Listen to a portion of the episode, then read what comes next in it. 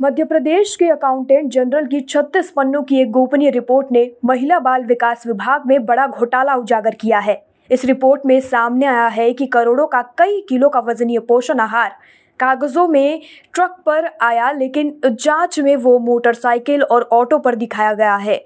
Report के मुताबिक लाखों ऐसे बच्चे जो स्कूल नहीं जा पाते, लेकिन उनके नाम पर भी करोड़ों का राशन बांट दिया जाता है। साथ ही इस विभाग में बड़े पैमाने पर धोखाधड़ी, लाभार्थियों की पहचान में अनियमितता, स्कूली बच्चों के लिए महत्वाकांक्षी मुफ़्त भोजन योजना के वितरण और गुणवत्ता नियंत्रण में गड़बड़ी पाई गई है।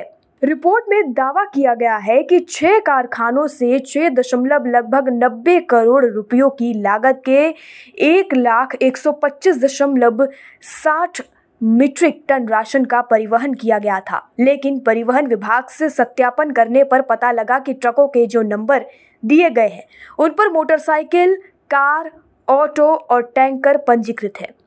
रिपोर्ट के मुताबिक 2021 के लिए टेक होम राशन योजना के लगभग 24 प्रतिशत लाभार्थियों की जाँच पर आधारित थे।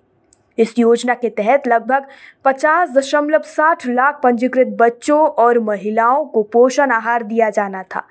इनमें छः महीने से तीन साल की उम्र के लगभग तैंतीस दशमलव सत्तर लाख बच्चे और चौदह दशमलव पच्चीस लाख गर्भवती महिलाएँ और ग्यारह से चौदह साल की लगभग सत्तर हज़ार बच्चियाँ शामिल थी, जिन्होंने किसी कारणवश स्कूल छोड़ दिया है। रिपोर्ट पर सरकार के प्रवक्ता नरोत्तम मिश्रा ने कहा कि सीएजी की रिपोर्ट अंतिम नहीं होती, यह उनकी राय होती है। इसके बाद ऑडिट रिपोर्ट पर राज्य सरकार स्क्रूटनी करती है। इसीलिए इसे अंतिम निष्कर्ष कहना ठीक नहीं है। यह रिपोर्ट जब आती है तो अकाउंट सेक्शन की कमेटी होती है। वह इसमें अंतिम निर्णय करती है। इस पर कमलनाथ ने भी ट्वीट किया। पूर्व मुख्यमंत्री कमलनाथ ने सरकार पर हमला बोलते हुए कहा है कि अब शिवराज सरकार में पोषण आहार घोटाला सामने आया है।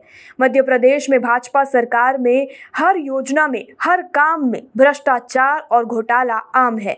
जहाँ घोटाला हुआ है, वह विभाग मुख्यमंत्री के पास है।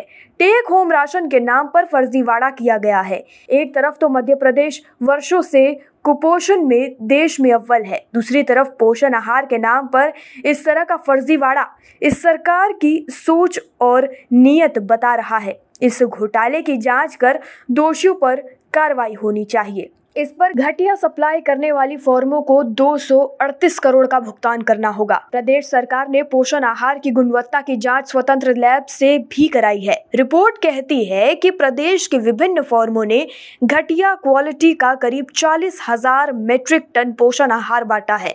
इसके एवज में अफसरों ने करीब दो सौ अड़तीस करोड़ रुपए का भुगतान भी कर दिया। लेकिन घटिया क्वालिटी का पोषण आहार सप्लाई करने वाली फर्मों के खिलाफ कार्रवाई नहीं की गई। इतना ही नहीं, जिम्मेदार अधिकारियों से इस संबंध में कोई पूछताछ भी नहीं की गई।